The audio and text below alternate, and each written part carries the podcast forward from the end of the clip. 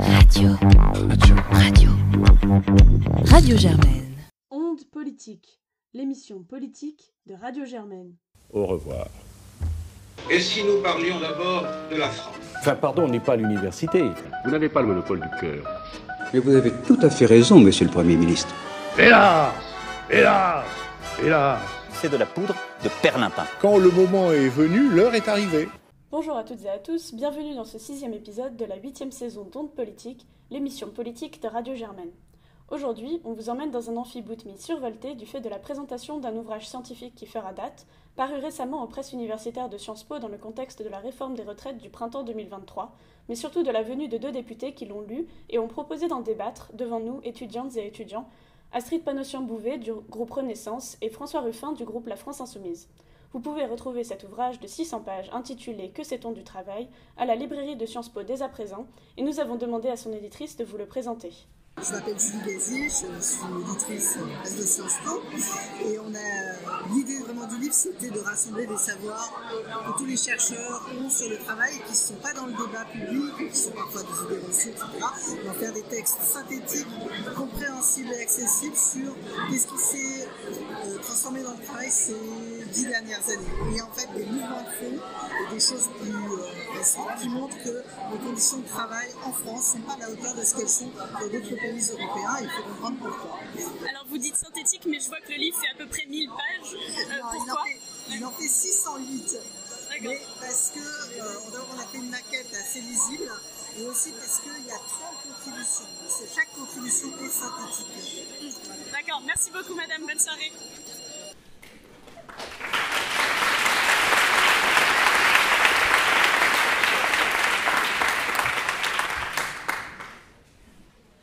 à toutes et à tous. Donc l'objectif du chapitre que nous avons coécrit avec euh, Malemo Fakami et Christine Herel était d'analyser la position de la France en termes de qualité de l'emploi et du travail par rapport à ses voisins européens avec des données récentes de 2021. Euh, je vais commencer par dire quelques mots sur ce qu'est la qualité de l'emploi et du travail. C'est un concept multidimensionnel qui va donc au-delà des simples conditions physiques euh, de travail, euh, qui contient notamment les conditions d'emploi, par exemple la sécurité, la stabilité euh, de l'emploi, euh, les hum, possibilités de formation et les perspectives de carrière, euh, l'articulation entre vie personnelle et vie professionnelle et le temps de travail, et enfin les conditions de travail. Il y a d'autres dimensions qu'on peut inclure que nous n'avons pas euh, inclus dans notre analyse empirique faute de données. Donc notre constat sur la base de ces quatre dimensions, c'est que la France est dans une position assez défavorable en fait en termes de qualité de l'emploi et du travail euh, par rapport à ses voisins européens. Euh, et, euh, en particulier, elle est en décalage du coup par rapport à son niveau de richesse parce qu'elle s'éloigne de pays d'Europe continentale du type l'Allemagne ou la Belgique. Et ce décalage, il est particulièrement marqué sur la dimension des conditions de travail. C'est d'autant plus surprenant que la structure sectorielle de l'emploi en France, est relativement peu industrielle, donc on aurait pu s'attendre à ce que les conditions de travail soient relativement moins pénibles de ce fait, mais ce n'est pas le cas. Il y a une autre dimension également euh, sur laquelle la position de la France est relativement défavorable, c'est la dimension de formation continue et de perspective de carrière. Et en revanche, la position de la France est un peu moins défavorable sur euh, les conditions d'emploi, donc euh, la stabilité, la sécurité de l'emploi, et c'est à mettre en lien avec les institutions du marché du travail qui restent relativement protectrices pour l'instant, sur la dimension du temps de travail. Donc cette situation relative de la France, voilà, pas très favorable par rapport à ses voisins européens qu'on constate en 2021, donc plutôt en fin de Covid, pour le dire de manière positive. Euh, elle est relativement proche de celle qu'on observait avant la crise sanitaire. En revanche, on voit quand même plutôt euh, une dégradation de la position française si on compare au milieu des années 2000, par exemple. Et un autre point que je voulais mettre en avant, qu'on soulève dans notre chapitre, c'est le lien entre ces évolutions de la qualité de l'emploi et du travail et les transformations euh, technologiques à l'œuvre, en lien avec les inégalités que ça peut créer entre travailleurs plus ou moins qualifiés. Donc en fait, ce qu'on voit, c'est que les, les, transformations technologiques, quand elles sont mises en place dans les entreprises françaises, elles tendent plutôt à améliorer en moyenne euh, la stabilité des contrats de travail et les salaires. Mais ces effets sont concentrés sur les cadres. Ces effets positifs sont concentrés sur les cadres et ne s'observent pas sur les, sur les employés ou sur les ouvriers. Par ailleurs, ces transformations technologiques euh, sont porteuses de certaines formes d'intensification du travail, avec parfois des plus longues heures de travail et des, plus grandes difficultés aussi à articuler euh, vie personnelle et vie professionnelle. Et euh, pour certaines professions moins qualifiées, il y a aussi un effet en termes de dégradation des conditions de travail, avec en particulier une baisse de l'autonomie dans le travail. et c'est particulièrement vrai dans certains secteurs, dont la logistique, que Bruno a rapidement évoqué et,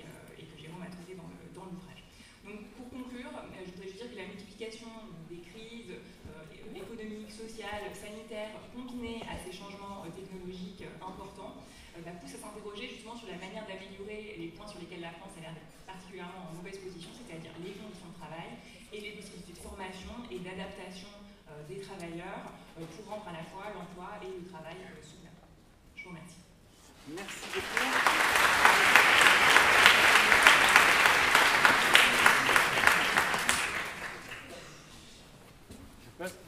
Quand on dit que les chercheurs sont parfois trop longs, c'est absolument pas vrai. Maintenant, je passe la parole à Jérôme. Challenge.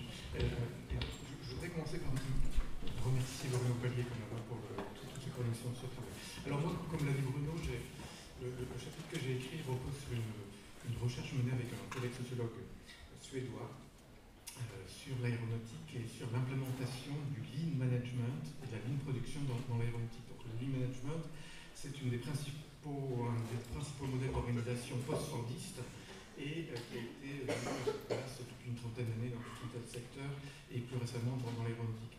Et ce qui ressort euh, assez nettement, c'est que dans les deux pays, les modes d'implémentation et les modes de fonctionnement de ce mode de production sont assez différents. C'est-à-dire qu'en France, on a constaté un mode, technocratique, de hein, très euh, implémenté de façon très verticale, de façon très prescriptive, et laissant assez peu de place à l'autonomie et à l'initiative des, salariés, y compris des, des d'ailleurs, alors que côté suédois, on avait un, mode de, à la fois d'implémentation et d'organisation euh, qui était euh, beaucoup plus agile, comme selon les, termes même des, Suédois, et implémenté de façon beaucoup plus pragmatique. Et ce qui est intéressant aussi, c'est de voir comment cette implémentation de mode organisationnel s'articule aussi avec les nouvelles technologies. C'est-à-dire que dans le cas français, le Lean euh, s'articule avec la digitalisation, mais avec un usage de la digitalisation beaucoup plus euh, beaucoup plus centré sur le contrôle du travail et le développement du management par indicateur, euh, qui, euh, qu'on voit dans, beaucoup de secteurs, alors que c'est beaucoup moins le, cas en Suède, où en Suède on a une, une, implémentation plus tournée vers le côté capacitant des nouvelles technologies et moins le, côté prescriptif et de, contrôle. Alors, quels sont les facteurs potentiels de, ces différences On en identifie deux, sans dire que c'est exhaustif. Mais euh, assez clairement, il y a la, culture managériale qui est assez différente entre les deux pays et qui est liée à un ensemble de facteurs alors, culturels au sens large, notre système éducatif, etc.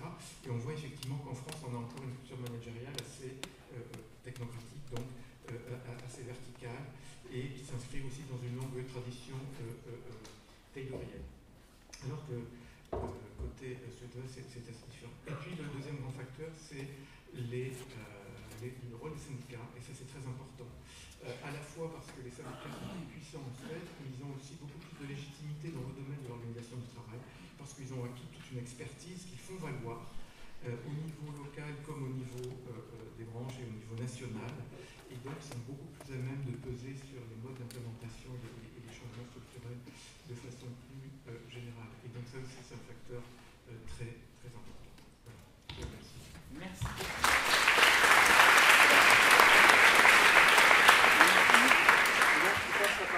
Pierre-François.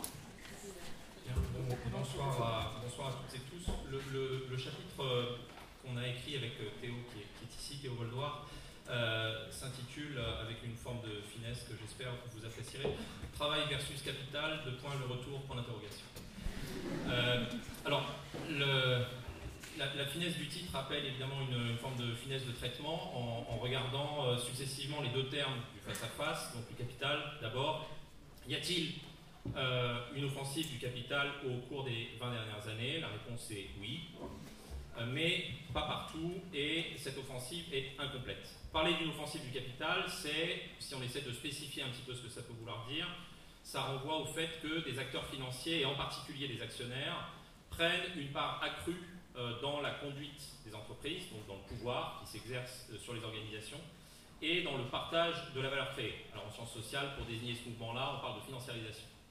Euh, ce mouvement de financiarisation, est-ce qu'il a eu lieu en France? En travaillant sur, sur plusieurs cohortes, sur quatre cohortes d'une grande enquête menée par la, par la DARES, euh, l'enquête réponse, on a pu répondre oui, euh, ce mouvement-là a eu lieu, mais il n'a pas eu lieu partout. Il n'a pas eu lieu dans toutes les entreprises, il concerne surtout les plus grandes entreprises qui concentrent 45% des salariés, qui sont les entreprises dominantes, qui sont les entreprises les plus puissantes à l'export, et on retrouve, que l'on retrouve surtout dans certains secteurs euh, la finance et euh, certains segments de l'industrie. Alors je disais que cette, offensive elle est incomplète parce que Euh, si on compare avec ce qui s'est passé aux États-Unis, ce mouvement euh, qui a eu lieu aux États-Unis, un peu plus tôt qu'en France, est un mouvement qui s'est accompagné d'une offensive systématique contre les salariés, avec une détérioration des conditions d'emploi et une offensive euh, contre les syndicats et contre les institutions des relations professionnelles qui organisent le dialogue social. En France, ça n'a pas été le cas. Les entreprises où la financiarisation est la plus présente sont aussi les entreprises où euh, les, euh, les, institutions représentatives du personnel sont les, plus, euh, sont les plus présentes. Et on peut considérer que le maintien de règles en termes de relations professionnelles a protégé les, les, entreprises et les salariés de ces évolutions. Alors face à cette offensive du capital, y a-t-il eu une réponse du travail? Là, la réponse est globalement non. le travail, effectivement, continue de lutter, mais il lutte ailleurs et pour d'autres raisons que la lutte contre le capital. La réponse du travail, telle qu'on a essayé de la regarder, elle passe par un indicateur qui est euh, l'existence des conflits avec arrêt de travail, qui est un indicateur qui nous a notamment intéressé parce que c'est un, indicateur qui montre une décrue, une tendance à la décrue au cours des 20 dernières années, euh, ou euh, de, ces conflits avec arrêt de travail, alors même que, dans le même temps, l'offensive du capital, elle, elle est à l'heure. Et n'y a pas eu de réponse malgré tout du travail. Quand on essaye de regarder s'il y a un lien entre la présence euh, d'un pouvoir accru du capital euh, et la fréquence des conflits avec carré de travail, on voit qu'il n'y a pas de lien, en fait, et qu'en fin de période, la, dans la dernière cohorte, c'est même le contraire qui se passe. Plus le, pouvoir, du capital est affirmé, moins il y a de conflits. Euh, on peut s'interroger là-dessus et, se demander si ça n'est pas derrière une logique de ce que les socialistes allemands à la fin du 19e appelaient la politique du bout de sucre, qui consistait en fait à lâcher du lest pour pouvoir euh, disons, prévenir la survenue de conflits qui sont des conflits coûteux euh, pour la dynamique euh, des entreprises. En revanche, le travail continue à lutter, c'est-à-dire qu'il y a toujours des conflits avec le travail, mais quand on essaie de comprendre pourquoi et où ils ont lieu, en fait, on se rend compte que ce sont les vieux facteurs de conflictualité qui sont à l'œuvre. Les poches de conflictualité se trouvent dans le fait d'appartenir à des entreprises de, transport ou à certains segments industriels, le fait d'être dans des très grandes entreprises des types, le fait d'avoir des délégués syndicaux, de ne pas en avoir, etc. Mais les facteurs de conflictualité sont anciens, alors que euh, l'offensive du capital, elle, elle est à l'œuvre. Merci beaucoup.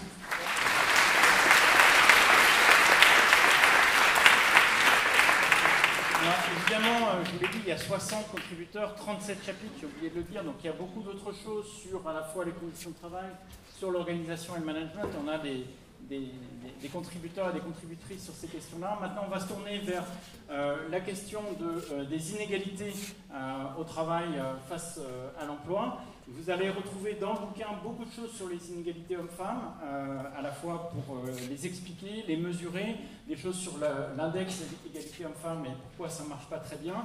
Mais aujourd'hui, on a voulu aussi porter le regard ailleurs. Vous trouverez aussi des choses sur les inégalités et les discriminations selon les origines. Mais aujourd'hui, on a voulu tourner le regard vers les personnes euh, handicapées et vers les jeunes. Je passe la parole à Anne.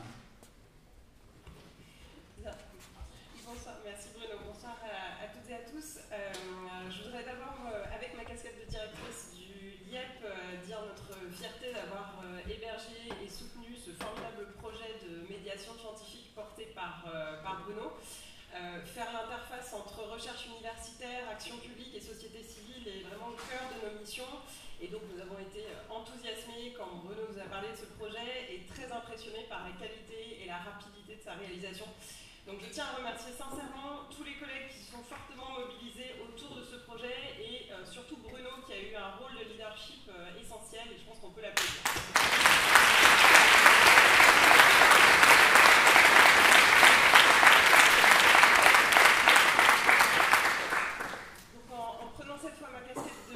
je vais donc vous dire euh, quelques mots du chapitre que nous avons coécrit avec Célia Boucher et Mathéa Boutinet sur euh, handicap et travail.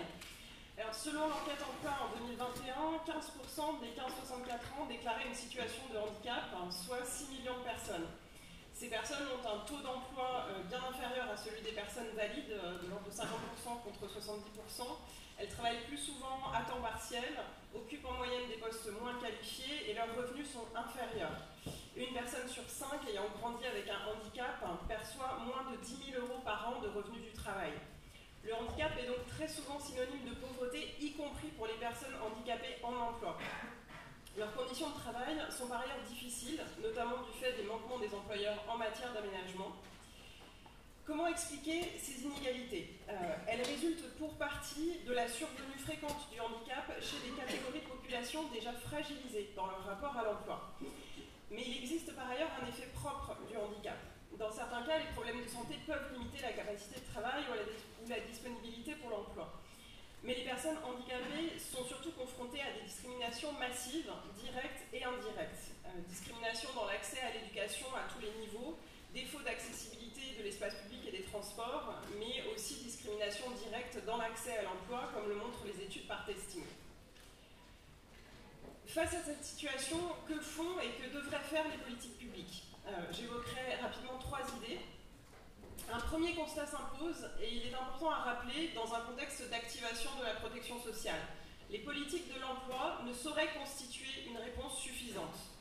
On peut certes œuvrer à favoriser l'insertion professionnelle et le maintien en emploi, mais il est essentiel d'assurer par ailleurs l'autonomie économique des personnes handicapées indépendamment de leur situation d'emploi, ce qui passe par les droits sociaux. Deuxièmement, l'obligation d'emploi des travailleurs handicapés, le quota de 6% qui constitue la pierre angulaire des politiques en matière d'emploi, doit absolument faire l'objet d'évaluations plus systématiques. Elle a des vertus incitatives, mais elle a aussi des effets pervers, même si sur le principe, elle présente le mérite essentiel de poser une responsabilité forte des employeurs dans ce domaine. Dernier point, que ce soit en matière d'accompagnement vers l'emploi ou de travail protégé et adapté, on fait face à une politique qui intègre de plus en plus une rhétorique d'inclusion et de rapprochement avec les politiques de droit commun. Si le principe est évidemment louable, il ne faut pas négliger l'ampleur des transformations nécessaires dans ces politiques de droit commun, compte tenu du diagnostic euh, que j'ai brossé, euh, pour rendre effectivement possible une telle inclusion. Donc je m'arrête là, mais je serai bien sûr très heureuse de développer plus avant ces idées dans la discussion. Merci.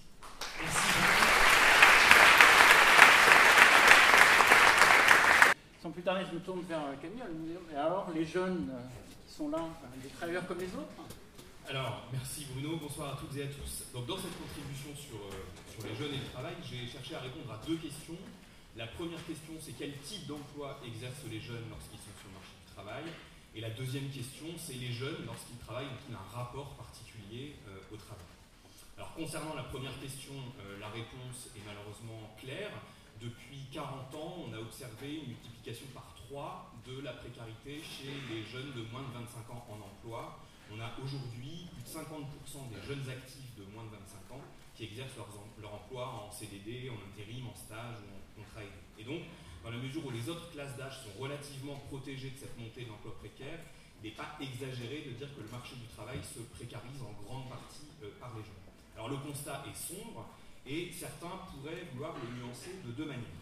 Première manière de le nuancer, ce serait de dire que cette précarité serait provisoire, non durable, alors certes, les débuts de carrière seraient plus précaires, mais ensuite les choses rentreraient euh, rapidement dans l'ordre. Malheureusement, ce que je montre dans cette contribution, c'est que la part d'emploi précaire augmente également à 30 ans, à 35 ans, à 40 ans. Et par exemple, la part d'emploi précaire à 40 ans, pour les cohortes nées au début des années 1980, qui sont jeunes, puisque c'est la mienne, euh, eh bien cette part de précarité est de 12 points supérieure à celle que l'on observait par exemple au même âge, à 40 ans, pour la génération née en 1960. Donc il y a bien un effet génération et une précarité qui grignote euh, les existences des générations les plus. Deuxième façon de nuancer ce constat, ce serait de dire que finalement une partie de cette précarité n'en est pas vraiment puisqu'elle est voulue, choisie en partie. On peut effectivement préférer un emploi en CDD qui nous épanouit plutôt qu'un emploi en CDI qui ne nous intéresse guère. Et là, on touche justement à la question du rapport au travail, qui est la deuxième question que j'ai essayé de traiter dans cette contribution. Il y a toute une littérature managériale qui décrit depuis plusieurs années ce que serait le nouveau rapport au travail des jeunes générations. Les médias aiment beaucoup ça. Ces nouvelles générations seraient en quête de sens, elles seraient nomades professionnellement, ce serait aux employeurs de les fidéliser. Ces nouvelles générations privilégieraient l'épanouissement à la sécurité de l'emploi, voudraient particulièrement euh, pouvoir concilier vie professionnelle et vie familiale, etc. Le problème, c'est qu'on a très peu de tests empiriques rigoureux de cette hypothèse, et dans cette contribution, j'essaye précisément de la mettre en épreuve, et le constat c'est que ça marche pas, ça marche mal. On ne peut pas montrer, malheureusement, puisque ça fait un bel article de recherche, que les attentes des jeunes sont significativement différentes de celles des plus âgés. Quand on questionne le rapport au travail, en fait, ce qui joue éventuellement, ce sont nos vieilles variables classiques, le diplôme, le type de profession exercée. Et ce nouveau rapport au travail, ce nomadisme professionnel concerne peut-être, et il concerne de fait, on le voit dans les indicateurs, la frange la plus diplômée de la jeunesse, celle qui a le plus de ressources à faire valoir. Par exemple, les jeunes diplômés d'AgroParisTech qui peuvent revendiquer de choisir leur employeur sur des critères éthiques euh, et environnementaux, c'est plus compliqué évidemment pour les centaines de milliers, voire les millions de jeunes intérimaires ou de jeunes ouvriers qui ont eux essentiellement un rapport à l'emploi. Ils sont heureux d'avoir un emploi. Alors attention, je termine en disant que je ne dis pas que cette jeunesse très diplômée ne constitue pas un aiguillon, ne constitue pas euh, la figure de d'un changement plus profond de rapport au travail, mais pour le moment, la jeunesse demeure beaucoup trop diverse pour qu'on puisse la considérer d'un seul tour.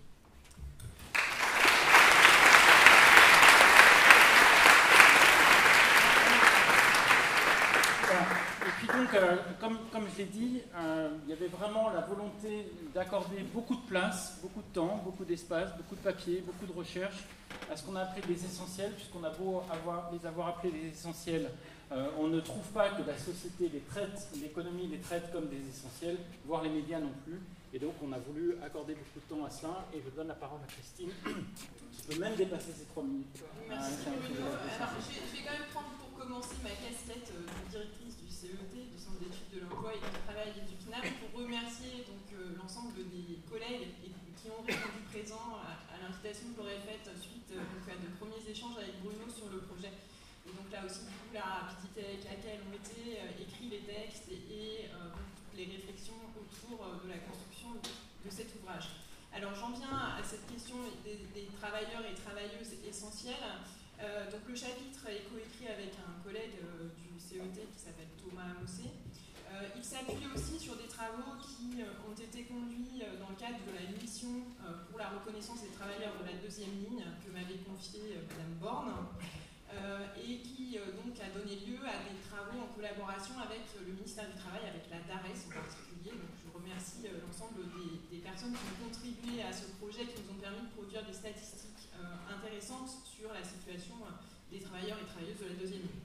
Alors pour en venir aux principales conclusions euh, de ces travaux, donc effectivement le, point de départ c'est donc de voir que ces personnes ont été euh, donc, sous les projecteurs pendant la crise sanitaire euh, de manière très importante parce qu'elles ont continué à travailler alors même que donc, on était dans une situation qui était une situation de confinement avec l'ensemble des risques qui sont associés, risques pour leur santé en particulier bien évidemment, euh, et qui se sont avérés dans, la réalité pour certains d'entre eux, puisqu'on a observé effectivement des taux de contamination plus élevés pour certains de ces métiers exposés pendant la crise sanitaire.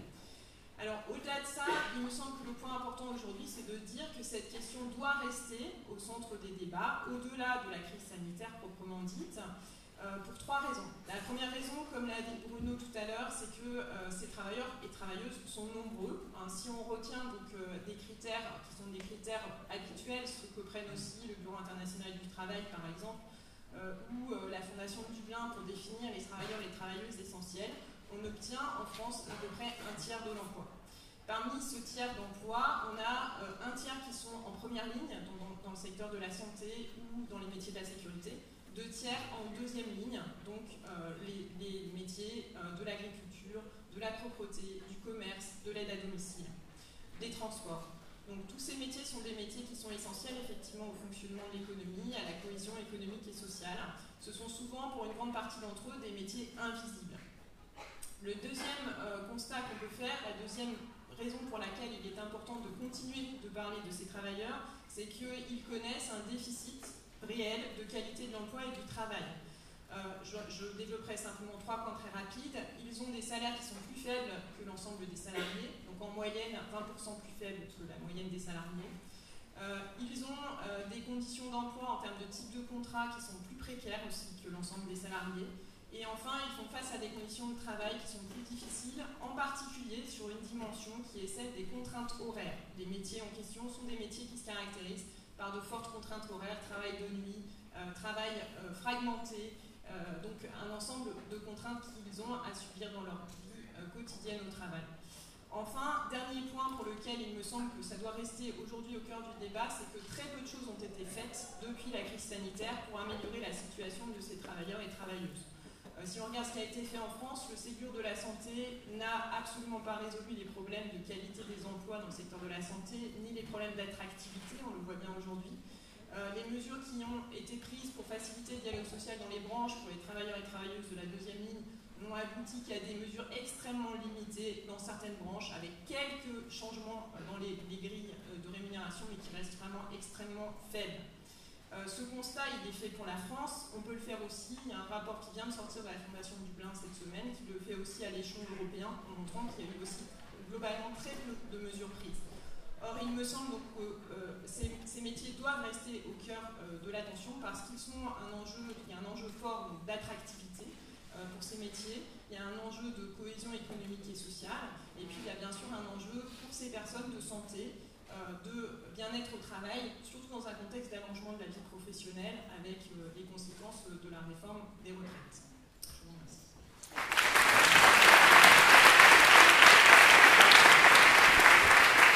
Merci à tous. J'espère que ça illustre l'esprit dans lequel on a conçu cet ouvrage, c'est-à-dire des chapitres, des interventions courtes mais marquantes, avec euh, beaucoup de faits, beaucoup de réflexions, beaucoup de, mécanismes aussi qui sont essentiels euh, à prendre en compte. L'idée, c'était de rassembler ce savoir pour euh, lancer le débat, pour appeler à la prise en compte des questions du travail, et donc on va l'illustrer maintenant en demandant à Astrid et à Monsieur et François Ruffin de nous rejoindre sur scène. Pour la deuxième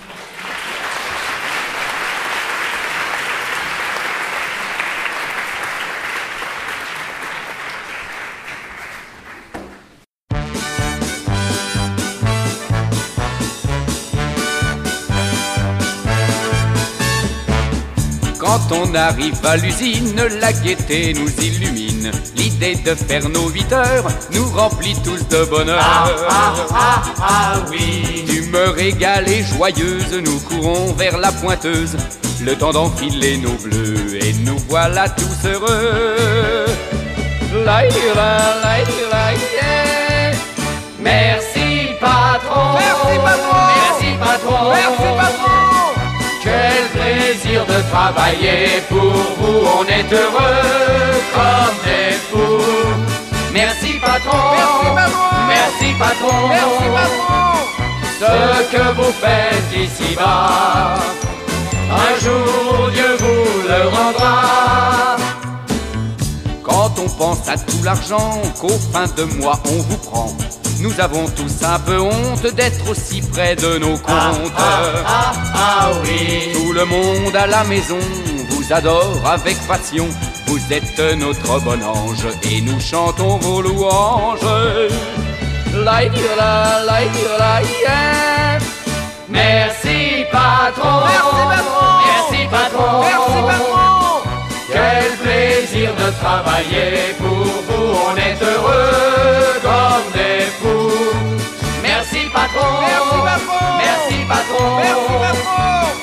Ce que vous faites ici-bas, un jour Dieu vous le rendra. Oui, c'est ça.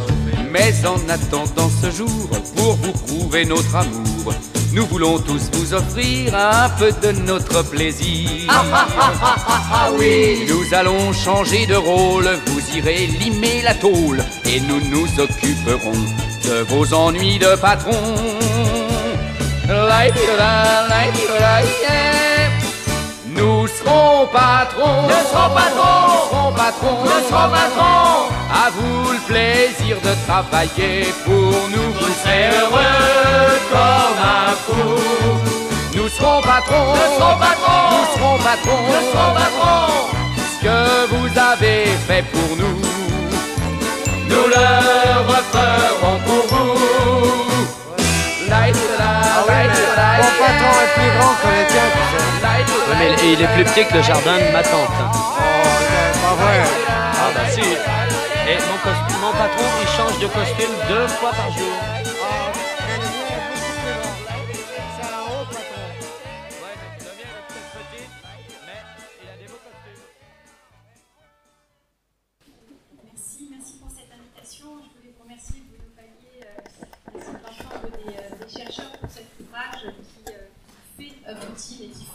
Utile.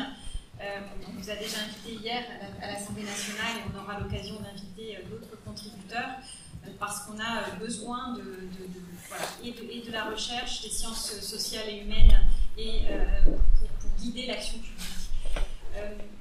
ce que j'ai aimé dans cet ouvrage, et j'en reviendrai précisément pourquoi, mais c'est vous montrer que c'est pas simplement une question économique et sociale, c'est aussi une question finalement très politique et qui doit déterminer ce qu'on veut pour la société d'aujourd'hui et de, et, de, demain.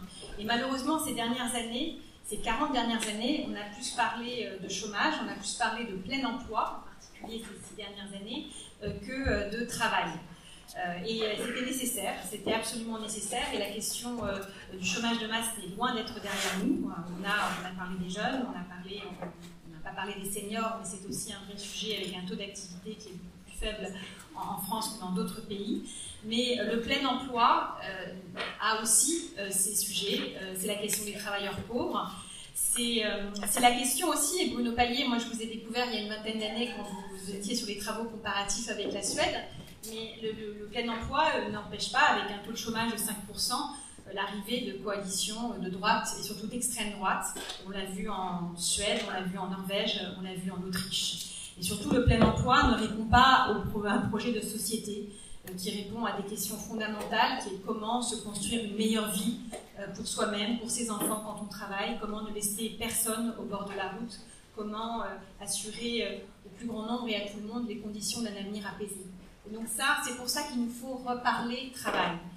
Et, ce que j'ai apprécié, c'est aussi que ça combattait les idées qu'on voyait de plus en plus sur la paresse de la euh, notamment véhiculé par euh, la Fondation euh, Jean Jaurès, qui a fait un certain nombre de, travaux sur le rapport au travail, mais qui montre, et ça, ça a été conforté aussi par d'autres études du CEDIPOF, que bah, les Français restent profondément attachés au travail, mais qu'il y a un décalage du rapport des Français par rapport à d'autres pays européens. C'est ça qui est très intéressant aussi de voir, c'est que les Français vont accorder plus d'importance que d'autres pays dans lesquels il y a une relation peut-être plus contractuelle à la question du sens à la question euh, de la, reconnaissance, même si la rémunération reste très importante.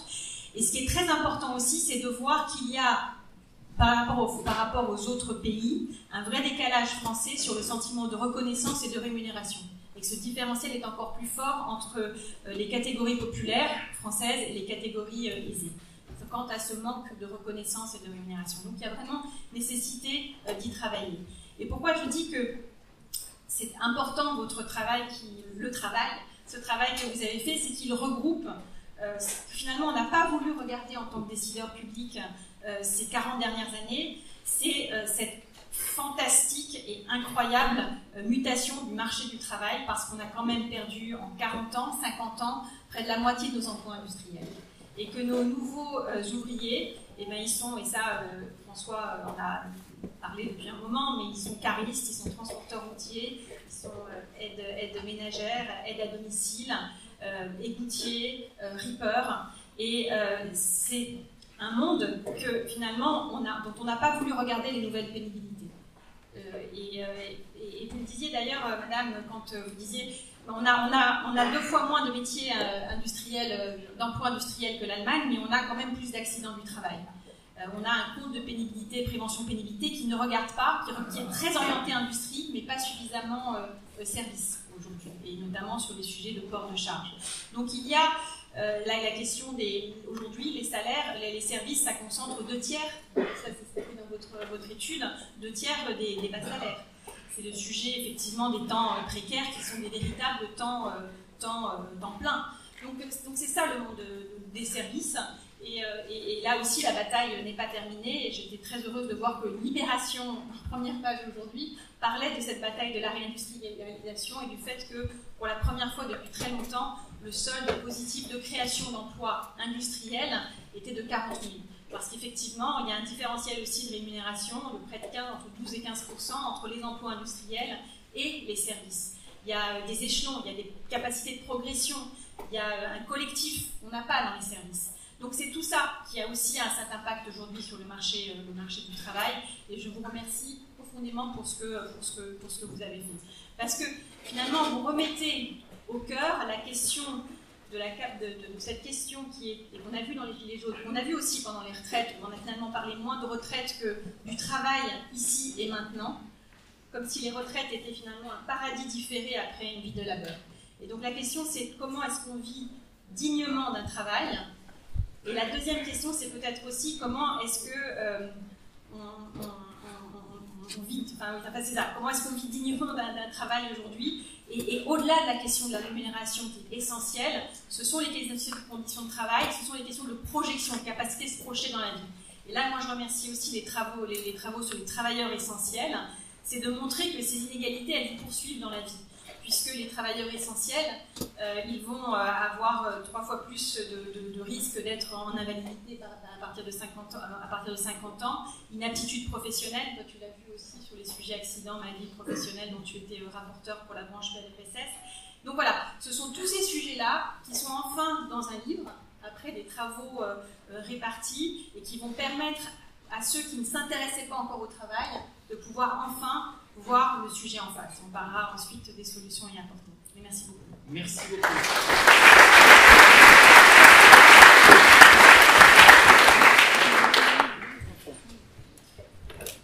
Un grand merci aux organisateurs. Euh, je sais que quand il y a une conférence qui est organisée comme ça, c'est qu'en amont, il y a un gros gros boulot qui a été effectué pour la mener. Donc, grand merci à toutes les petites mains invisibles qui ont participé. Grand merci d'organiser le débat quand le lieu du débat à l'Assemblée nationale est régulièrement désormais interrompu par des 49.3.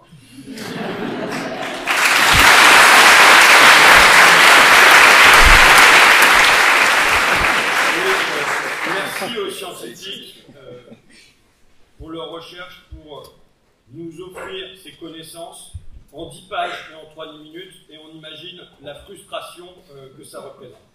Je le dis, euh, votre ouvrage je l'ai lu avec soulagement et avec émotion. Alors, c'est peut-être pas le sentiment que vous cherchiez à offrir. soulagement parce que parler du travail euh, aujourd'hui, chercher à l'imposer dans les médias, chercher à l'imposer sur la scène publique. Moi, si je parlais de Mélenchon, j'ai toutes les caméras et tous les micros du pays qui se rassemblent autour de moi. Quand je veux venir parler du mal travail, j'ai plus personne. Il faut que je me batte pour imposer ça sur la scène publique. Et donc, grand merci de venir apporter. Euh, un pavé, mais euh, qui rassemble tout ça et qui permet, je l'espère, d'imposer ça sur la scène publique. La première chose, euh, il y a ce que vous m'apportez de nouveau, mais je m'excuse, il y a aussi ce que vous m'apportez que je sais, que vous confirmez. Et ça fait du bien. Et ça fait du bien de lire ce qu'on entend, mais de le lire avec d'autres mots, une autre manière de le dire, euh, avec une base scientifique, avec un fond théorique et euh, avec des statistiques, avec tout ça, et qui fait qu'on se sent plus solide sur ses appuis pour continuer à mener euh, ces batailles-là, même si c'est parfois un peu dans le désert, et espérons que demain, ça le soit moins. Votre ouvrage, moi, il, m'est arrivé sous forme d'épreuve d'abord, au moment où j'avais choisi de prendre le rapport accident du travail, maladie professionnelle, dans le budget de financement de la sécurité sociale. L'an dernier, c'était deux pages d'un collègue député. Euh, cette année, ça va être 80 ou 100 pages. et j'ai choisi de faire ça parce que dans le, ce printemps, on a entendu ce mal-être au travail. moi, il suffisait d'aller sur un rond-point occupé pour que les gens me parlent de, dans leur usine de deux inaptitudes deux personnes mises en inaptitude par mois, qu'on nous montre les poignets, qu'on nous montre les, les, coudes blessés, que euh, ça surgissait, même si c'était déjà présent avant, mais il fallait parfois aller le recueillir, tandis que là, ça surgissait. Euh, et euh, normalement, il y avait des conclusions politiques qui devaient en être tirées. Dans le cœur du mouvement des retraites, par un espèce de détournement, de diversion aussi, je le vois bien, mais nous était promis, je cite le président Emmanuel Macron, un nouveau pacte de la vie au travail dans les semaines et les mois qui viennent. Et Elisabeth Borne l'avait promise un engagement à son tour. Les semaines et les mois se sont écoulés et nous ne voyons rien venir. Nous sommes là pour rappeler ça. Nous sommes là pour rappeler que oui, nous voulons un nouveau pacte de la vie au travail. Ça vient aussi dans un moment où, euh, désormais, on parle de pénurie dans un certain nombre de secteurs c'est-à-dire une possible inversion du rapport de force, qui n'est pas encore là, un hein, capital travail, euh, mais où euh, il peut y avoir des demandes sur le contenu du travail, sur la manière dont on va l'effectuer. Tout ça pour dire que, euh, vous savez, il y a deux récits possibles de Waterloo. il y a Fabrice Del Longo dans la Chartreuse de Parme, qui voit les chevaux s'agiter devant lui, la bagarre, qui ne comprend même plus qui sont ses adversaires et qui sont ses alliés. Et il y a Victor Hugo dans Les Misérables, où les généraux sont sur un promontoire et ils voient la bataille se dérouler devant eux. Je suis souvent Fabrice Del Longo et vous m'offrez là le regard des, des, généraux sur ce qui se passe depuis 20 ans dans notre pays. Depuis 20 ans, avec ma grille à moi, c'est la mondialisation qui produit une inversion du rapport de force capital-travail et qui fait que euh, on a alors euh, un, glissement de 5 à 10 points de la valeur ajoutée euh, du, travail vers le capital qui se traduit par quatre phénomènes que vous recensez dans le livre très clairement. Les délocalisations, je sais que j'en ai vu en Picardie, j'en parle au passé mais j'aimerais pas en parler au présent ou au futur. La sous-traitance, la précarité, l'intensification et combien moi j'ai vu concrètement dans les récits des travailleurs ce, cette place du temps, le, temps serré, le temps contraint, le temps qui étouffe. Et avec cette phrase qui revient, on ne respire plus. Encore la semaine dernière, je faisais euh, des entretiens de, personnes qui travaillent dans la logistique, qui disaient, ben voilà, quand je suis entré, l'objectif c'était 150 colis euh, dans l'heure, maintenant c'est 350, et pour avoir une prime, c'est 500 colis. Donc, euh, voilà. Et donc, le, casque permettant cette, accélération. Donc, autre chose aussi que je lis dans votre travail qui me fait du bien, c'est la fierté du travail et une fierté brisée. Et aussi, parfois, la, difficulté des syndicats à adopter ce vocabulaire-là. C'est-à-dire, combien de fois je me suis retrouvé dans des luttes où les gens parlaient de salaire euh, alors que quand on les faisait parler, c'était le mal-être au travail, c'était le sens du travail qui était perdu, c'était l'organisation du travail qui n'allait pas, et pourtant la traduction, parce que dans notre univers, pour être sérieux, il faut parler chiffres, on ne peut pas parler de ça va pas parce que ça va pas avec mon chef, et donc ça se traduisait par des salaires derrière, c'est-à-dire que quelque chose qui est de l'ordre pour moi d'un mal-être spirituel devait être traduit en du matériel, quand bien même il y a aussi dans le travail une, une donnée euh, spirituelle. Alors maintenant, qu'est-ce que je découvre? Parce que poussez plus loin. Euh, je disais pour moi, la, grande donnée étant la mondialisation, il y avait comme une fatalité que sur les métiers mis en concurrence euh, internationale euh, et les métiers populaires, il y avait un écrasement du travail. Bon. Et ce que vous montrez, c'est que ce mal travail est un choix français. quand vous faites les comparaisons internationales sur le stress, la pénibilité et ainsi de suite, avec un certain nombre de critères qui sont objectivés. Quand vous venez comparer la mise en place du lean management entre la Suède et la France, le rapport à l'école avec les systèmes hiérarchiques qui se, euh, reproduit avec l'intérieur des entreprises, le travail qui est vu comme un coût en France plutôt que comme un investissement, et ça tient en une ligne, mais quand même la sous-formation pendant tout le, courant de la carrière est à mon avis une donnée clé qui montre l'absence d'investissement sur le travail, et tout ça lié, euh, vous le racontez Bruno Palier, à un choix de la France au milieu des années 80 de situer sur une moyenne gamme, donc d'être mis en concurrence directe avec euh, les pays à bas coût, donc adopter soi-même un, euh, modèle d'être un pays à bas coût. La deuxième chose que je découvre, en fait, vous, qui m'aide à mettre un concept sur ce que je vis, c'est bien ça que vous produisez, c'est la notion de planeur. Les planeurs, je trouve ça génial. Euh, alors il faut dire ce que c'est. C'est à peu près la moitié des cadres qui maintenant ne sont plus dans le management de proximité, ne sont plus dans l'usine, ne sont plus dans les bureaux, mais en sont détachés soit dans des cabinets de consultants, soit au siège euh, euh, des grands groupes, et qui viennent par des tableaux Excel, des procédures, des process, des dispositifs, expliquer aux gens à distance comment ils doivent effectuer leur travail. Et dire que de manière constante, euh, quand je fais mes, mes, entretiens, que ce soit à l'hôpital psychiatrique, que ce soit dans la police, euh, que ce soit euh, à Pôle emploi, que ce soit dans une cimenterie Calcia, partout, je vois ce travail réel se heurter, percuter, le travail abstrait, la manière dont on veut faire procéder, et c'est une douleur éprouvée par les salariés.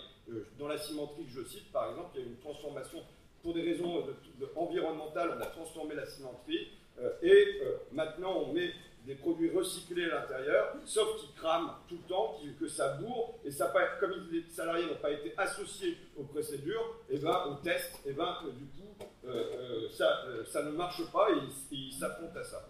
L'importance que vous montrez est sur le fait qu'il ne faut pas que seulement que les salariés soient informés, il ne faut pas seulement qu'ils soient écoutés, il faut qu'ils puissent avoir de l'influence sur leur organisation, sur leur travail.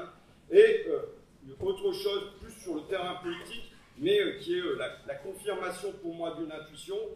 Dans mon coin, je sais combien le Front National s'est installé par le travail, par l'industrie qui est l'industrie, c'était quand même les emplois qui étaient les plus structurés, avec comité d'entreprise, avec des salaires euh, corrects euh, et euh, qui sont broyés et qui, quand on part dans les services derrière, c'est beaucoup moins structuré. Il y a une étude du CEPI qui dit que pour les personnes qui passent de l'industrie à des services plus à des délocalisations, c'est 58% de revenus en moins. C'est énorme et, c'est des gens qui vivent aussi des licenciements Et donc que c'est par le travail pour moi que le Front National s'est installé dans les classes populaires de mon coin, et c'est par le travail qu'il en sera chassé. C'est par le travail humilié, écrasé que le Front National s'est installé. C'est par le travail respecté, reconnu, rémunéré qu'on parviendra à le chasser. Et vous établissez un lien puissant entre euh, le mal travail, le mal au travail et une, une certaine non-reconnaissance Merci à vous.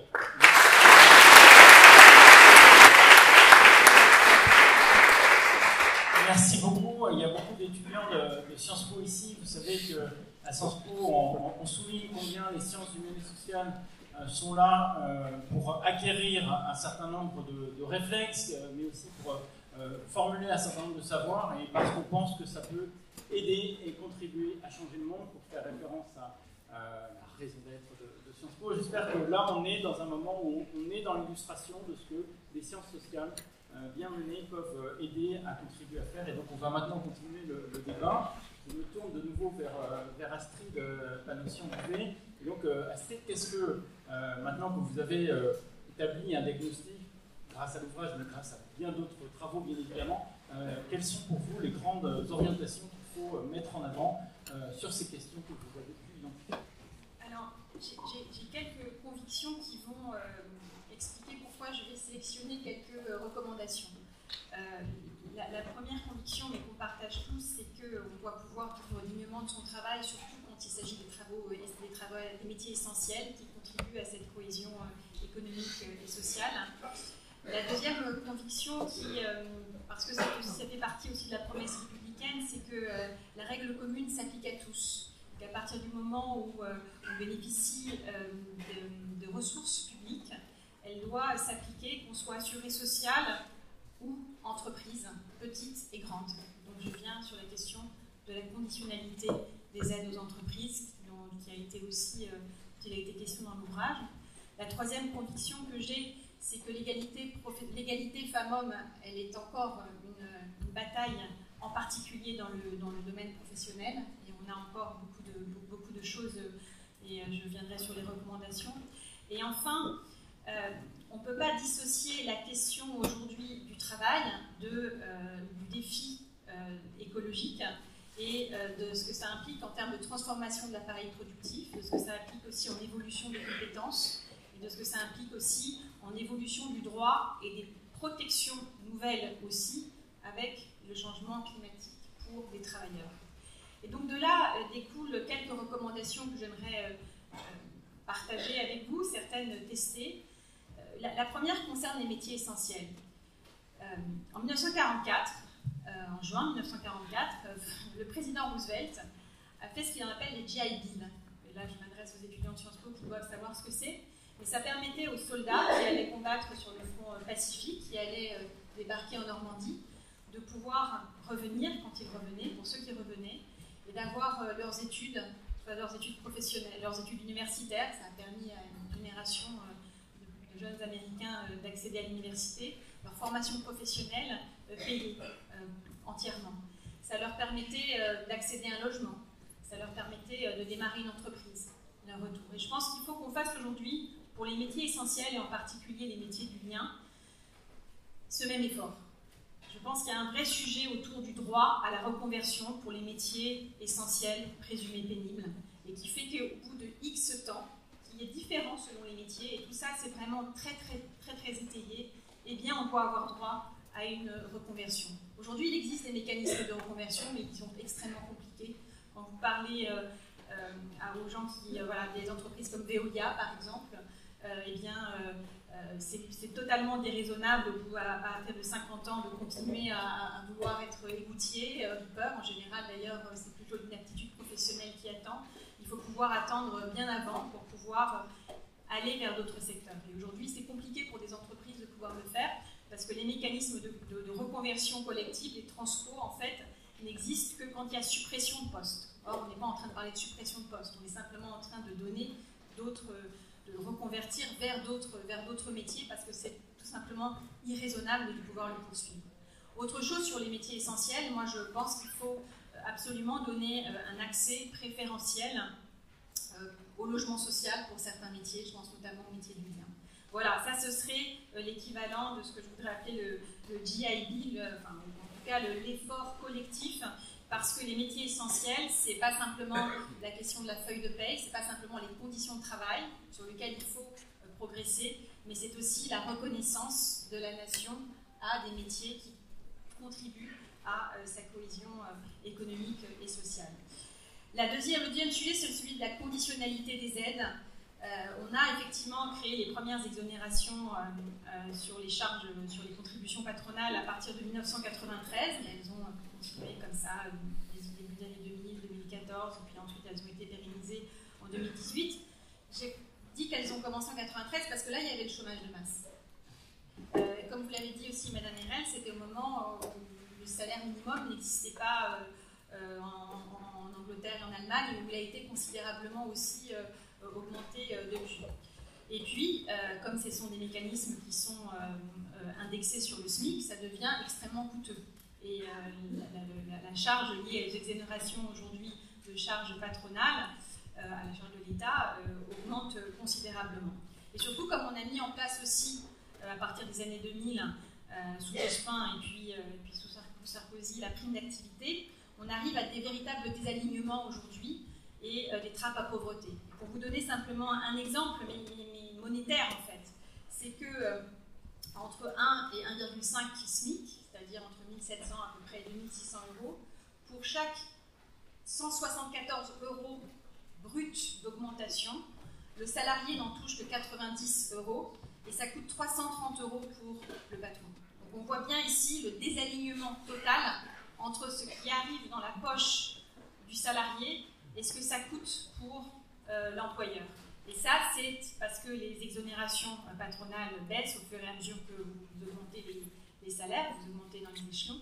Et puis, euh, la, prime d'activité pour le salarié baisse. Donc, on voit là quelque chose euh, qui marche sur la tête, qui marche sur la tête d'autant plus que on est toujours très très axé sur le maintien dans l'emploi, alors que le chômage de masse a quand même baissé, même si, encore une fois, il n'est pas derrière nous mais on ne s'intéresse pas à la question de la qualité des emplois. je pense qu'il faut le. Et on a des outils. On a des outils. Je suis très heureuse qu'à la suite de la conférence sociale, la Première ministre est aujourd'hui, n'est pas exclue aujourd'hui pour la première fois la question de la conditionnalité des aides sur les minima pensionnaires. C'est une première étape. Je pense qu'il faut le poursuivre pour les branches qui ne travaillent pas sur leur classification. Euh, on a une obligation, les branches ont une, obligation de, moderniser les, classifications. Euh, tous les 5 ans, c'est fait en moyenne tous les 12 ans, ce qui explique aussi ce tassement vers le bas, parce qu'on a aujourd'hui des, branches euh, qui, ne correspondent pas à la réalité. Mais je pense qu'il faut aller plus loin. Il y a des outils administratifs aujourd'hui, par exemple, qui, euh, des sanctions administratives pour les entreprises, par exemple, qui n'engagent pas euh, les négociations annuelles obligatoires. Mais c'est très peu pratiqué. Très peu pratiqué. Et pourtant, les outils existent. Ils existent également euh, pour les entreprises qui ne mettraient pas en place de plan d'égalité euh, professionnelle femmes-hommes. Mais là aussi, c'est très peu pratiqué. Il y en avait, euh, il y a eu 1056 sanctions, par exemple, depuis 2015, uniquement pour les entreprises qui n'ont pas engagé de négociations annuelles obligatoires. Donc voilà la question des conditionnalités. Je pense enfin à un big bang sur les métiers du care. on a, et, parce que, et ça aussi, les métiers du, enfin, les métiers du CAR, notamment des aides à domicile, euh, c'est comme des ouvrières du 19e siècle qui, sont, qui travaillent à la tâche, en fait, euh, qui, ont des, temps partiels, mais sur des amplitudes horaires de 7h30 à 19h30, 20h30. Donc moi, je pense qu'il faut là, et les conseils départementaux, ils sont prêts. Donc je pense que là, il faut y aller. Il faut aller sur la mensualisation, non plus à la rémunération à la tâche et à la prestation, mais la mensualisation pour en faire des femmes, parce que c'est essentiellement des femmes, salariées. Ça, c'est un sujet qui me semble absolument indispensable parce qu'on parle de beaucoup, beaucoup de personnes. Et pour elles aussi, il faut peut-être aussi le droit à la reconversion, parce que c'est aussi raisonnable de vouloir continuer à porter, surtout à domicile, euh, des, euh, des, personnes au-delà d'un certain âge. Les corps, les corps, pour ceux qui sont même aidants familiaux, ils, le savent.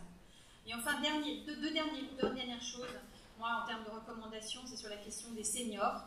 Je pense que la Finlande, et Bruno Palier aussi étudié, euh, au début des années 2000, nous a montré que euh, le chômage des seniors, ce n'était pas une fatalité.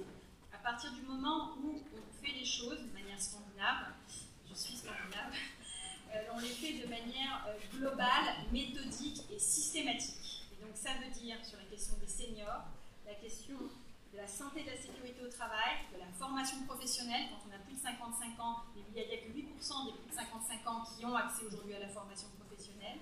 C'est la question des retraites progressives et c'est la question d'un plan de communication sur les représentations culturelles qu'on a sur euh, les seniors dans la société. Et enfin, dernière chose que je trouve essentielle, c'est euh, la question, ça peut sembler accessoire, mais je pense que c'est central sur la question de l'égalité professionnelle, c'est la question des congés paternité. Je pense qu'il faut qu'ils soient de la même durée que pour les femmes et qu'ils soient rendus obligatoires. On voit que c'est un sujet qui est à l'œuvre dans la, mécanisme, la mécanique des, discriminations et des progressions salariales hommes-femmes. On voit qu'il y a aussi une image très genrée. Et, je trouve que cette lecture qui fait qu'on a trois mois quand on est une femme et qu'on a deux semaines quand on est un homme, ça nous conforte dans cette idée que quelque part, euh, bah, les, gosses, comme les vieux, comme les malades, comme les personnes en situation de handicap, ça reste une histoire de bonne femme. Et donc je pense qu'il faut absolument avancer sur cette question-là. Et enfin, dernier, dernier point, dans les, sujets de discussion obligatoire, et là ça a trait au dialogue social, je pense d'abord qu'il faut qu'on rétablisse ces élus de proximité, euh, qu'on puisse aussi parler sécurité, santé au travail, on voit que ça c'est quand même une des conséquences des ordonnances médicaux. Mais il y a un sujet qui me semble essentiel, c'est qu'on peut, il y a, on parle salaire, on parle égalité professionnelle, on parle formation professionnelle, mais il y a un sujet qui est totalement laissé hors du champ du dialogue social, qui est la question de l'organisation du travail. Et je pense que si on mettait cette question dans le Code du travail comme lieu de conversation entre partenaires sociaux au sein de l'entreprise sur l'organisation du travail, on aurait moins ces dérives technocratiques comme on a en France sur le lean management par exemple par rapport à la Suède, parce qu'on ferait appel à personne, première personne concernée quand il s'agit de parler travail, de l'organisation, des changements d'équipe, du changement de matériel. Donc ça, ce sont des recommandations euh, très concrètes que je félicite. Merci beaucoup. Que faire La liste euh, des mesures prônées par euh, Astrid me convient assez largement. Je vais dire ce que je pense franchement. C'est pas par les macronistes que ça va arriver. Il y a des, divergences, mais qui peuvent exister ailleurs avec euh, la ligne officielle. Bon. Je le dis parce que nous ne sommes pas dans une bataille technique, nous sommes dans une bataille politique. Euh, nous sommes dans une bataille d'intérêt. C'est une bataille sociale. Ça veut dire que pour moi, la gauche doit être la gauche du travail. La gauche doit porter en son cœur la question du travail.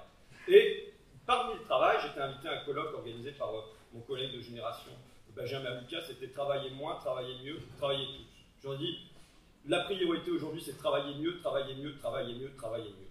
Je suis convaincu que ce qui va mal dans les classes populaires aujourd'hui, c'est le mal travail, c'est le mal au travail, et il faut vraiment qu'on appuie, qu'on appuie, qu'on appuie là-dessus. Et la gauche doit être évidemment le, bout politique du pays qui appuie là-dessus, quitte à ce qu'ensuite, vous savez, les grandes réformes, quand elles sont prises dans un pays, on parlait de Roosevelt, mais quand, elle, quand il y a un mouvement keynésien aux États-Unis, ça vient de Roosevelt, mais finalement, c'est tout le pays qui finit par embrasser ça. Et donc, il doit y avoir un mouvement sur cette question-là, qui parte de la gauche, parce que ce sera la gauche qui portera ça, quitte à ce que ça devienne une évidence, qu'à ce que ça respire avec l'air du temps dans euh, l'entièreté du pays. Avec, sur le terrain idéologique, des expressions qui doivent devenir interdites.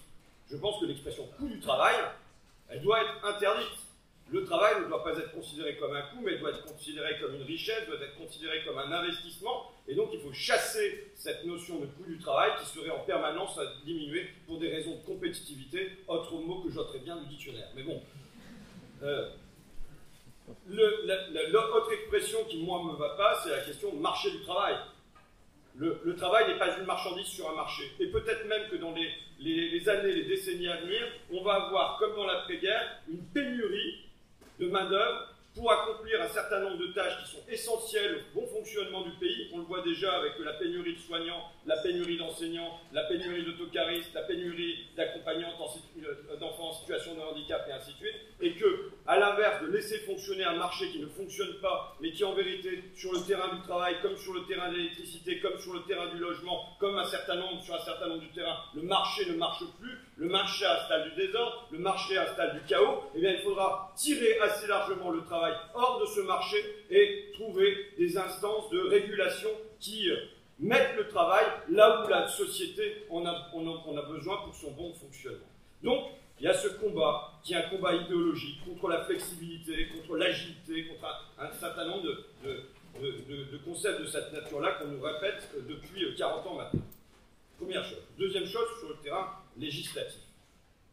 Je ne suis pas député par hasard, je suis député parce que je crois euh, à la loi qu'on se fixe et qu'on respecte. Donc ça passe par des lois. Je le dis parce que euh, Christine Herel a rendu un rapport sur les travailleurs et les travailleuses de la deuxième ligne que j'ai trouvé formidable. Il me semble en avoir fait une publicité euh, assez constante. Euh, sur le plan académique, c'était formidable. L'identification de 17 métiers, tout ce qui était raconté dedans était extra. Des préconisations, très bien. Et derrière, le rapport est rendu à Elisabeth Borne, à l'époque ministre du Travail, qui dit euh, nous, faisons le, nous faisons le pari avec confiance que le dialogue social aboutira à quelque chose d'intéressant. C'est-à-dire, c'est la nouvelle forme de la providence d'une main invisible qui va venir harmoniser tout ça et rétablir la justice sur Terre par la vertu du dialogue social. Et maintenant, je crois au rôle politique qui prend des mesures, qui écrit des lois et qui les fait respecter.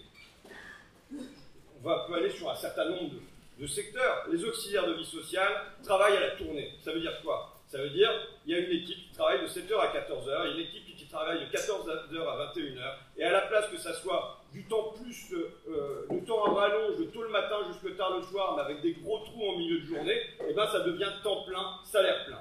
Donc je, je vais dans le concret toujours. Sur le ménage, réinternaliser le ménage.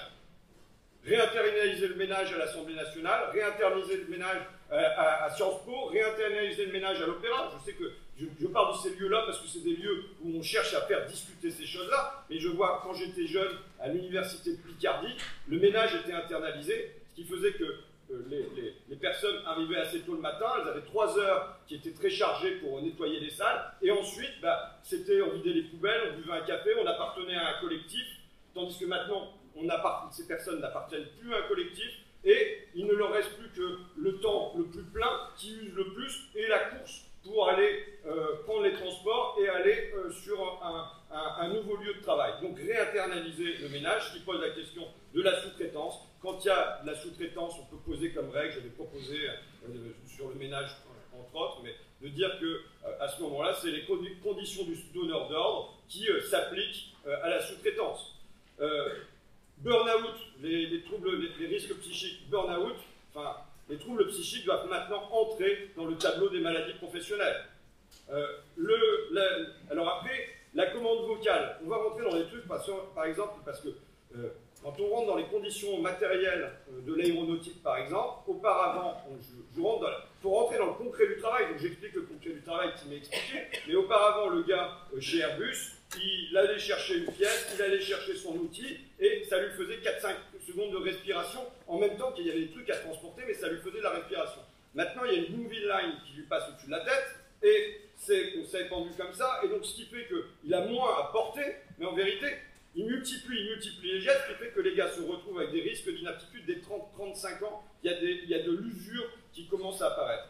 Je dis ça parce que la difficulté qu'on va avoir si on veut réguler tout ça, c'est qu'on voit très bien qu'on ne va pas y arriver secteur par secteur, métier par métier, à dire bah, dans la logistique, c'est l'État qui va venir réguler comment on, on utilise euh, la, commande vocale ou comment on ne l'utilise pas. Ce qui veut dire qu'il doit y avoir autre chose, une mesure plus générale pour moi, qui doit être établie, qui tient en un mot, qui est le mot démocratie.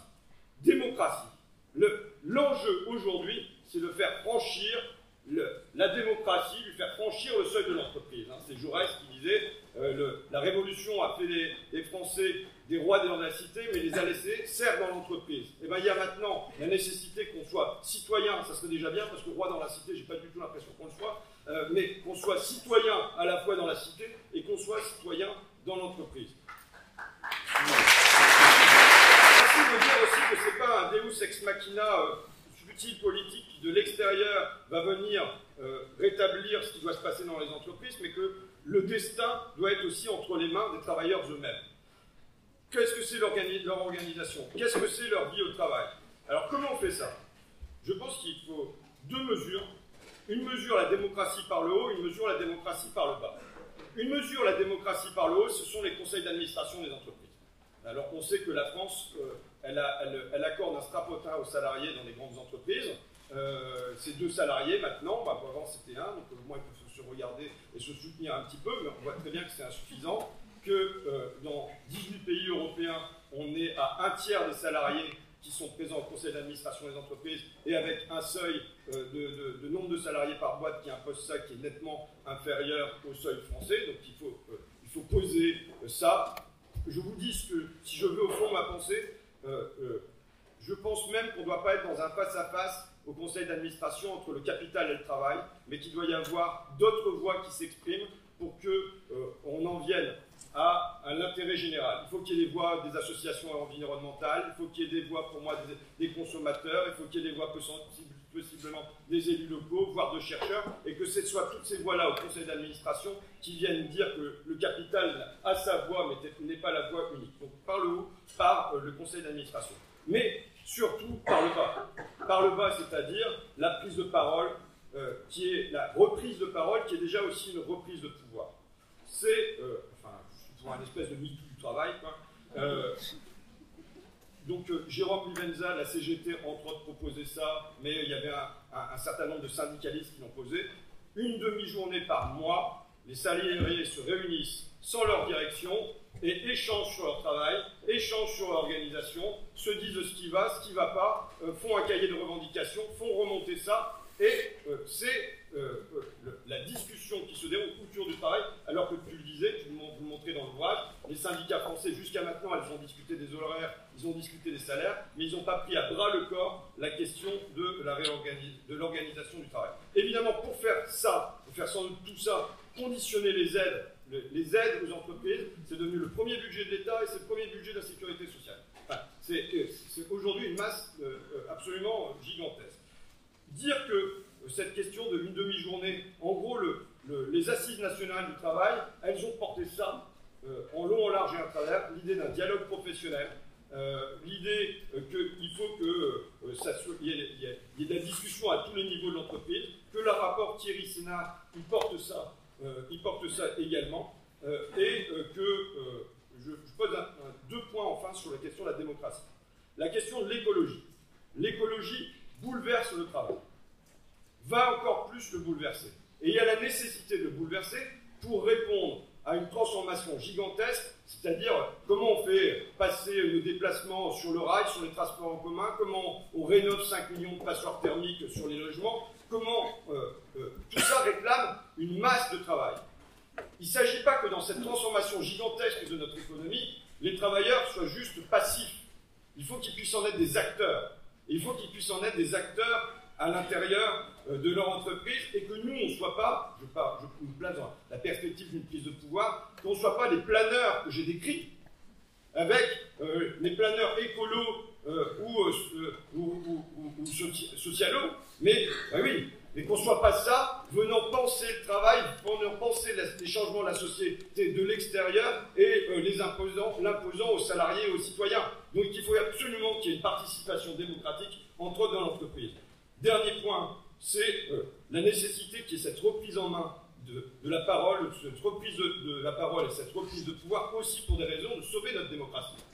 Notre démocratie, elle se sauvera non pas en se restreignant, mais en s'étendant, en faisant que, euh, euh, c'est montré dans un certain nombre d'études, que quand il y a une prise de parole à l'intérieur de l'entreprise, ça rebondit sur une prise de parole à l'extérieur, sur une reprise, un, nouveau désir démocratique, et qu'à l'inverse, quand il y a du ressentiment dans le privé, ça bascule en ressentiment dans le public, et ça bascule pas exactement dans le sens du pouvoir.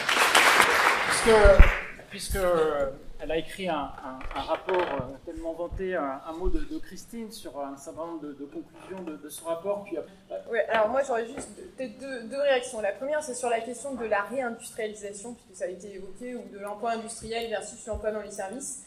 Je pense qu'effectivement, il ne faut pas attendre des miracles de la réindustrialisation, que même si on arrive à stopper la baisse de l'emploi industriel, de toute façon, ça ne résoudra pas les problèmes qu'on évoque ici. Euh, l'avenir, c'est quand même euh, de toute façon une prédominance de l'emploi des services, et c'est donc bien là qu'il faut se battre pour améliorer la situation des travailleurs et des travailleuses en termes de conditions de travail et d'emploi. Dans ce que vous avez dit, je pense que toutes les propositions concrètes sur l'organisation du temps de travail, par exemple, pour les aides à domicile, etc. C'est vraiment des choses fondamentales, il faut aller vers ça, parce que cette économie de service, elle est effectivement devant nous. Et puis l'autre point, c'est sur euh, la transition écologique. Je pense que la transition écologique, elle peut amener, euh, on le sait aussi, à une dégradation des conditions de travail pour certaines personnes parce qu'elle peut euh, effectivement s'accompagner de certaines tâches qui peuvent être plus pénibles, notamment effectivement dans le traitement des déchets par exemple, mais aussi dans l'agriculture. L'agriculture bio, c'est plus dur pour les agriculteurs que l'agriculture euh, intensive avec des machines, euh, plus dur physiquement. Voilà, donc il y a toute une série de choses qu'il faut prendre en compte et effectivement, c'est des choses qu'il faut analyser au, plus près du terrain. Je pense que c'est très important dans les enjeux qui nous attendent. Ok, merci beaucoup euh, pour ces deux euh, suppléments euh, par les chercheurs. On a, voilà, Je vois qu'il n'y a que des hommes qui, sont, qui font la queue. Moi, je suis pour le principe Shabadabada. Donc, un homme, une femme, c'est possible.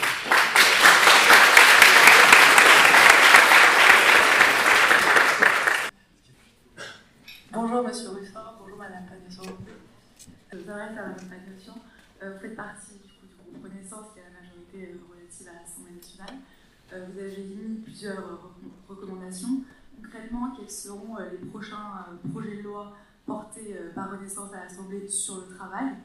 Et Monsieur Ruffin, si dans le texte de loi il y a les recommandations émises par Mme Panessa-Bouvet que vous partagez, est-ce que vous pensez que la NUPES pourrait soutenir ce texte? Merci beaucoup. Question de, l'ingénieur, j'ai pas entendu votre euh, en, fait, je voulais d'abord venir sur une contradiction euh, ou infirmer votre propos, parce qu'il y a justement des articles euh, de M. Gaucho qui montrent, dans voilà pourquoi il faut le lire, mais qui montrent que progressivement les centres de décision se sont éloignés des lieux de production. Et donc, il y a effectivement ce sentiment de dépossession par ceux qui sont, qui sont en première ligne, quel que soit leur travail, de se voir imposer des décisions, surtout quand euh, la question de l'organisation du travail ne fait pas partie intégrante du dialogue social. Donc ça, c'est euh, véritablement un premier sujet. Ensuite, moi, peut-être contrairement à François Ruffin, c'est pour ça que je reste profondément social-réformiste, je crois, enfin, je, pense que les entreprises, elles sont là pour faire du profit. Voilà. Je, je pense qu'elles sont là pour faire du résultat. Après, la question, c'est comment et qu'est-ce qu'on en fait de ce résultat? C'est aussi la performance à long terme, la performance qui doit se faire de manière multidimensionnelle sur l'impact écologique, sur, également le partage de la valeur ajoutée euh, au sein de l'entreprise, les rémunérations euh, à la fois euh, sur le moment et les rémunérations variables, parce que je pense aussi que le salarié peut être effectivement associé à l'actionnariat, et je pense qu'il y a aussi d'autres manières d'associer les salariés à la prise de décision. Et vous mentionniez mentionnais aussi, euh, François, la participation, la démocratie par le haut. Les sociétés à mission, je pense qu'on n'est pas allé suffisamment loin aujourd'hui sur la question des, parties prenantes, d'associer les parties prenantes et d'associer mieux les salariés. Mais ça existe. Donc moi, je ne suis pas contre, c'est leur, travail, les entreprises, de, dégager du résultat pour pouvoir recruter, pour pouvoir, pour pouvoir investir, pour pouvoir recruter. Mais encore faut-il savoir comment est-ce qu'elles dégagent ce résultat et ce qu'elles en font. Ensuite, merci pour votre question. Moi, j'espère bien, si je fais des propositions dans ce sens, que François soutiendra mes propositions de loi, mes projets de loi, comme moi je le ferai quand il proposera des propositions de loi. j'ai créé, j'ai fait l'initiative d'un groupe de travail sur le travail, justement. j'ai proposé à deux, à deux, à un député LR, un député PS, de le co-présider avec moi pour pouvoir auditionner des acteurs, des chercheurs, des syndicalistes sur la question du travail. François m'a fait le plaisir de dire qu'il en, en, faisait partie. Et l'idée, c'est effectivement de voir comment est-ce que peuvent se dégager des propositions communes pour pouvoir déposer une proposition de loi transpartisane, ou déposer des amendements transpartisans à l'occasion, notamment un texte qui va arriver, qui est qu'en ce moment, depuis, le mois de juillet jusqu'à décembre prochain, les syndicats négocient sur un certain nombre de sujets importants, comme les seniors au travail, comme la question également de la prévoyance. Mais il y a certains sujets autour des conditions de travail, c'est des sujets, il y a un agenda social qui a été défini mi-juillet. il va y avoir une transposition par la loi et nous aurons un rôle à jouer. Donc j'espère à ce moment-là qu'on pourra déposer des amendements en commun. Pourquoi pas faire une proposition de loi commune sur cette question sur ce groupe de travail. Moi, j'aime rêver, de toute façon. Donc, je rêve, oui, je rêve que la majorité à l'Assemblée se convertisse, soit touchée par la grâce et par une épiphanie, et que, au-delà d'une personnalité, d'individu que je respecte et dont je crois à la sincérité, euh, que ça soit, il y ait une contagion qui s'opère. Si ça se produit, croyez bien euh, je me mettrai à genoux moi aussi. voilà. Plus sérieusement, même quand ça a été des miettes à ramasser, même quand il s'est agi de ramasser 43 euros par mois pour les auxiliaires de vie, j'ai voté pour. Je suis allé les chercher. Parce que je sais que 43 euros, ça représente un demi-plein de caddie, et que euh, si c'est à prendre, je le prends. Donc j'ai pas de doute sur si je dois aller gratter les miettes de, réforme de l'organisation du travail, j'irai chercher les miettes. Je dirai ce que j'en pense. Je dirais que ça ne change pas le décor, mais je le ferai. Il n'y a pas de doute parce que je sais pour qui je me bagarre. Euh, maintenant, c'est vrai que je redis quand même, j'ai une. Quand même eux et le président de la République euh, personnellement euh, qui a supprimé quatre critères de pénibilité, dont le port des charges lourdes, et que moi, chez moi, dans ma circuit, quand je suis sur le terrain, tous les jours, on me parle de ce critère de pénibilité du port des charges lourdes quand même. Euh, les comités d'hygiène et de sécurité, c'était quand même le lieu où se discutait le travail, euh, où se discutait la santé au travail. C'était une sentinelle imparfaite à améliorer, mais elle existait, elle a été supprimée. Donc la confiance qui est un revirement, euh, je, je serai comme saint Thomas, je croirai quand je le verrai. Et si je le vois, je crierai au miracle. Bon. Sur, euh, ensuite, sur la performance à la française. Euh, vous avez bien la chance, jeune homme. Euh, vous avez bien la chance d'être aussi sûr de vous, de savoir autant et d'être sûr que le, les centres de décision n'ont pas bougé, qui se restent toujours dans l'entreprise, que les salariés, les ouvriers, les employés ne, pas, ne ressentent pas de la peine au travail et ne ressentent pas euh, le, fait que leur travail concret se heurte à des tâches, des processus, des process que moi j'ai entendu 100 fois, j'ai entendu dans les services publics, j'ai entendu dans les entreprises privées, mais vous avez bien de la chance de savoir ça. Je, je pense que ça va, je le dis comme je le pense et j'essaye de mettre les formes parce que je ne veux pas heurter, mais euh, que ce qui est décrit dans le livre, en, entre autres, est une forme d'arrogance des dominants dans l'entreprise, avec un système hiérarchique très vertical qui naît de l'école et qui naît du sentiment de savoir et donc de pouvoir. Et je pense que quand on détient ça, quand on détient le savoir et le pouvoir, on doit d'autant plus se retourner sur ce qui nous a amené là et ce qui fait qu'on détient ce savoir et ce pouvoir et peut-être adopter, écouter pour adopter d'autres points de vue euh, qui peuvent exister dans la société et dans l'entreprise et euh, pour avoir une vue un peu plus euh, complète du sentiment que les gens peuvent avoir au travail.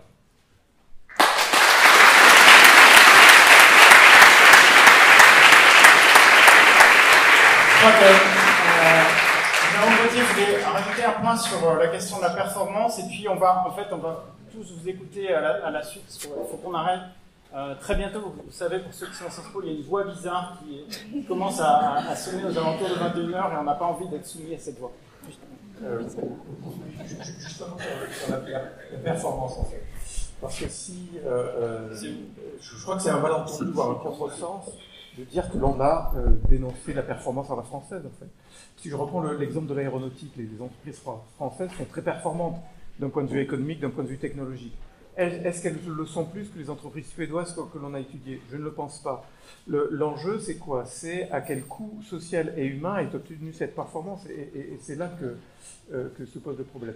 Et en plus, il y a des éléments aussi qui, peuvent montrer qu'au contraire, c'est euh, en, ayant des, organisations plus participatives, plus euh, respectueuses de l'autonomie, etc., que l'on peut avoir aussi peut-être de meilleures performances, notamment en termes d'innovation, Il y a toute une littérature sur l'innovation qui, tente à montrer que les innovations très top-down, euh, dans un mode très technocratique, elles ont aussi leurs limites et que euh, les innovations plutôt incrémentales et qui partent aussi de l'autonomie et de euh, l'expertise des, travailleurs de, base est, aussi très, très importante. donc je crois qu'il ne faut pas se, se, méprendre en fait. Hein, Ce n'est pas du tout une dénonciation de la performance à la française. Euh, mais, euh, plutôt des, moyens par lesquels elle est. Alors euh, vous, vous dites vouloir que la valeur travail revienne à gauche, et là dans cette conférence vous avez dit vouloir remettre de la démocratie, de la citoyenneté dans l'entreprise, et plus généralement vous mettez beaucoup en avant les thèmes de travail, de social par rapport au sociétal. Est-ce que parler de, de démocratie dans l'entreprise, au travail, et plus généralement d'une forme de gauche universaliste, c'est le moyen de changer l'idée que les Français se font de la gauche? Et de récupérer ces voix que vous considérez perdues au RN et à Marine Le Pen Il est évident que quand je parle des auxiliaires de vie sociale, des caristes, que j'évoque un certain nombre de métiers, euh, que je cherche à les incarner, c'est aussi parce que je sais que ce qui est dans le livre, là, puisqu'on est autour d'un livre, euh, est appelé euh, les classes moyennes inférieures, ce que j'appelle moi les classes populaires, eh ben, sont celles sur lesquelles la, dégradation du travail, le mal travail, le mal au travail a pesé le plus ces 40 dernières années, qui ont vu très concrètement leurs conditions de travail euh, euh, se détériorer et qu'il faut le dire, il faut l'expliquer, il faut expliquer comment on va en sortir. Si ça reste dans l'ombre, si ça reste caché, eh ben, euh, si c'est pas ça qui est au cœur du débat public, ça fait que ce ressentiment d'être écrasé dans le travail, s'il n'est pas exprimé, si c'est pas là-dessus qui va, il se transforme en un ressentiment contre autre chose. Ça peut être le ressentiment contre les assistés, ça peut être le ressentiment contre les immigrés. Alors vous avez parlé de favoriser la sécurité, la santé, la formation des emplois salariés et seniors. Euh, comment, quel est le meilleur moyen de faire ça euh, alors que l'âge légal de départ à la retraite a été poussé et que forcément ils ont à travailler plus longtemps je pense que la, recommandation, ce serait de, permettre à chacun d'avoir un check-up professionnel. Là, l'année dernière, dans on a voté un check-up de prévention à l'âge de 50 ans. Je pense qu'il faut qu'on ait un check-up professionnel à 45 ans, voilà, qui permette de faire l'état de, de, où en est la personne, le travailleur, que ce soit sur euh, ses compétences, euh, sa capacité à poursuivre, aussi du point de vue physique, pour pouvoir ensuite envisager la suite. Soit c'est une reconversion, soit c'est de nouvelles formations professionnelles, mais ça, ce serait très concret. Et ça trait. la voix bizarre. Ça trait à la fois à la formation professionnelle et à la santé et à la sécurité au travail. Voilà. D'accord, très bien. Bon, bah, merci beaucoup pour cette réponse très succincte. Bonne soirée. Je sais que vous êtes un jeune journaliste, mais enfin, je croyais quand même que cette information était parvenue jusqu'à vous. Si c'était du temps de ma fringante jeunesse, j'aurais supposé un sentiment contrarié. Mais qu'est-ce que vous avez fait? Franchement, rien Rien Rien du tout